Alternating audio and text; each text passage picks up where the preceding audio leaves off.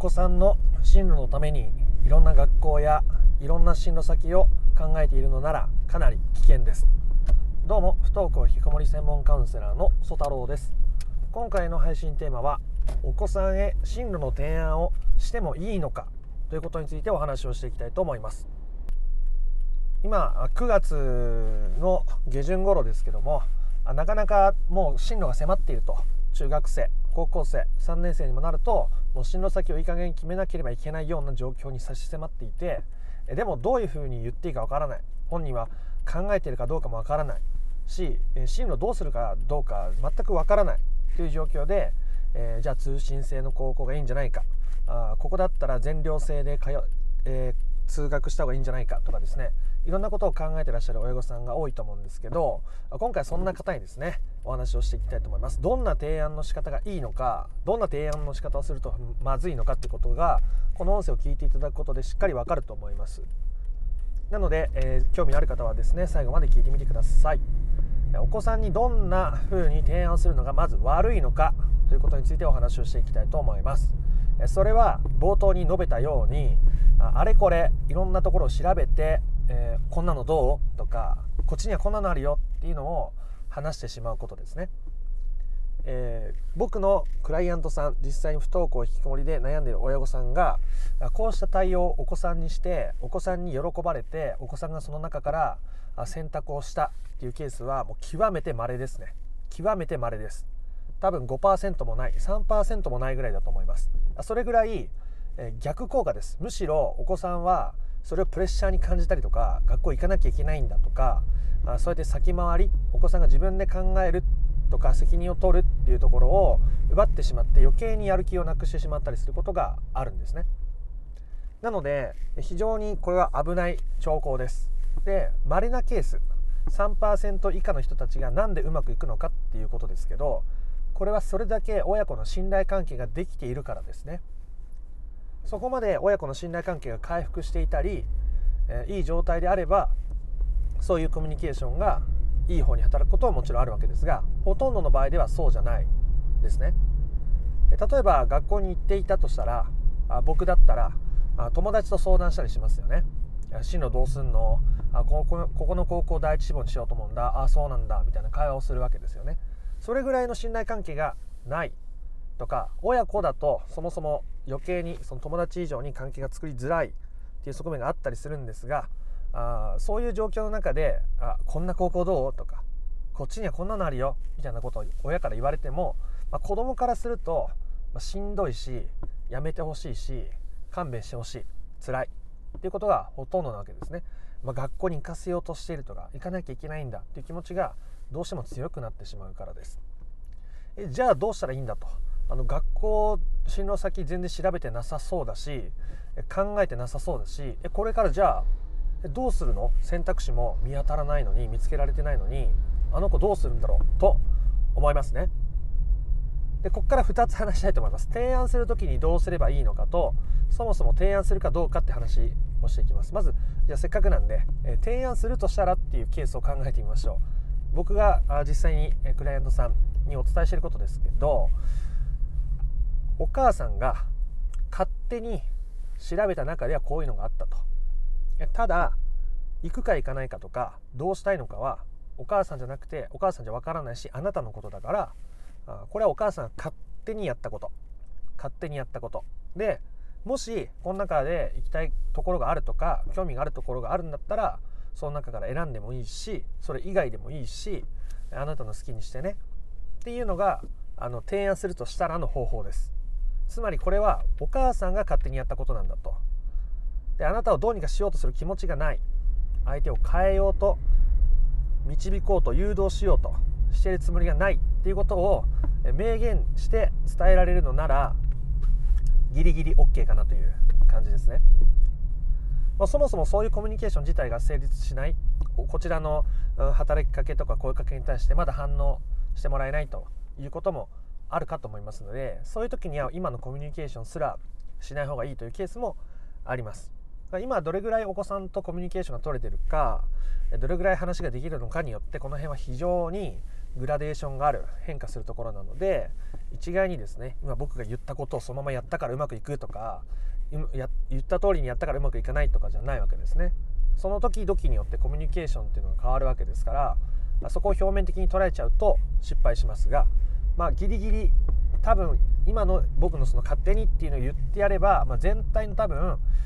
78割の家庭の中ではご家庭の中ではお子さんがそこまで嫌な思いせずに話聞けるのかなと思います。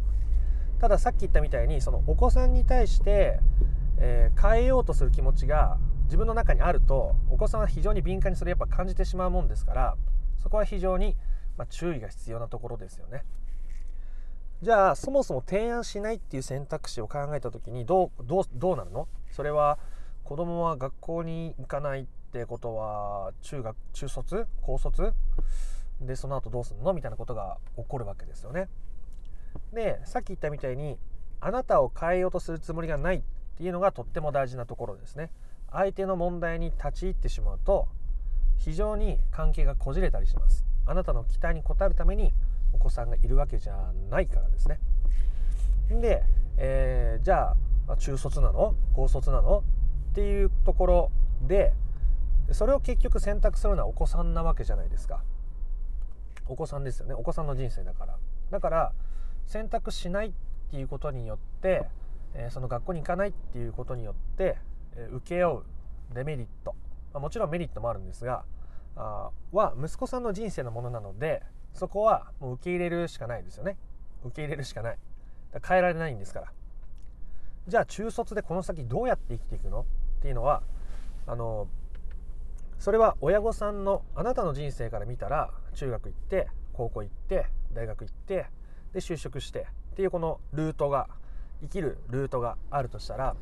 お子さんの歩もうとしてるルートはあなたの知ってる人生のルートじゃない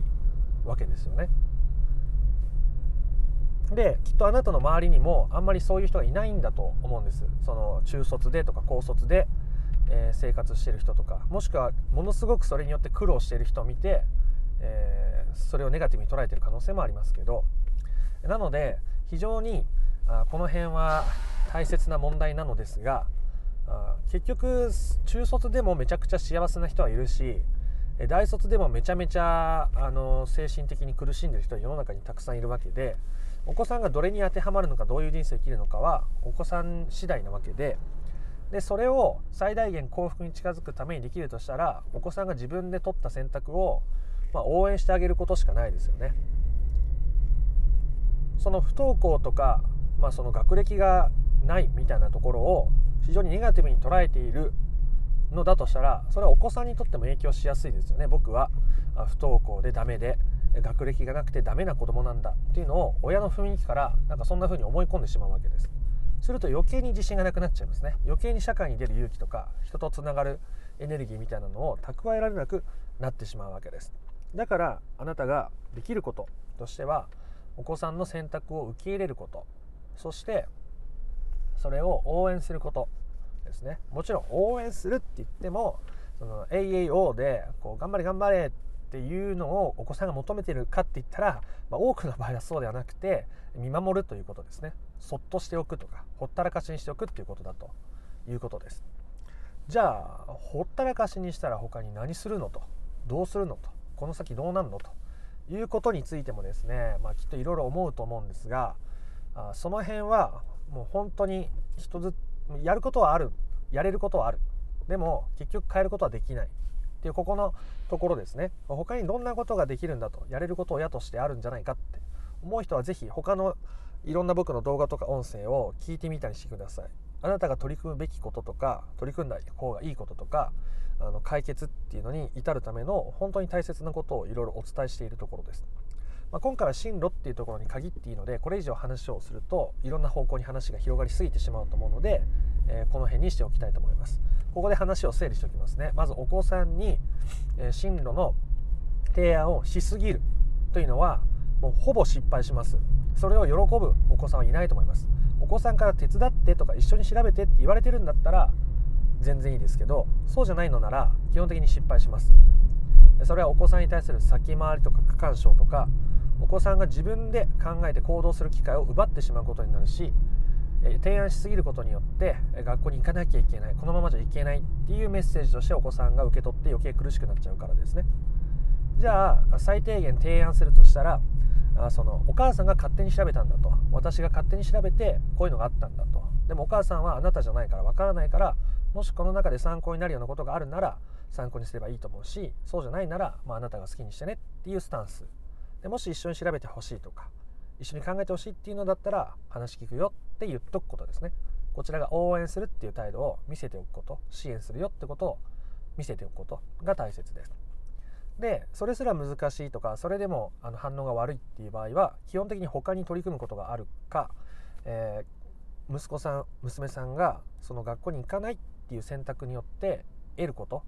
そこにはもちろんメリットもデメリットもあるわけですがきっと今デメリットが大きく見えてると思うんですね。その学校に行かない学歴がないいいとこに就職できない収入が少ない自分に自信が持てない人生に幸せがない豊かになれないみたいな苦しいみたいな。でそんなお子さんを見るのも苦しいし自分もなんか親としての責任を果たせてないような気がして苦しいみたいな。そういう思いがある。と思うんですがあったりすると思うんですがでも同時にメリットもすごくたくさんあるんですけどね。でもそれをやっぱりこう今見えてないと思うので、えー、そこは受け入れること。で、えー、その上で他にどんなことができるんだろうって思えば是非他の僕の音声とか動画を見てみてください。それでもわからないと。それでもわからないということであればコメントに残していただくかあ公式、えー、説明欄に公式 LINE の URL が貼ってあります。そこから友達追加してもらって、えー、メッセージで相談していただいても構いません。返信できる時になっちゃいますけど返信すると思います、え、そして、えもっと不登校引きこもりの本質的な解決をしたいという方はですねえその公式 LINE に登録していただくと不登校引きこもり解決のための三種の神器という動画セミナーを無料でプレゼントしておりますので受け取ってぜひ真の解決へ本当の解決へ本質的な解決へ向かっていってみてください。ということでまた別の配信でもお会いできることを楽しみにしております。いいねやコメントしていただけるととても嬉しいです。また別の配信でもお会いできることを楽しみにしております。あなたが不登校引きこもりの問題から本質的な解決に向かうことを心から願っております。それではありがとうございました。ソ太郎でした。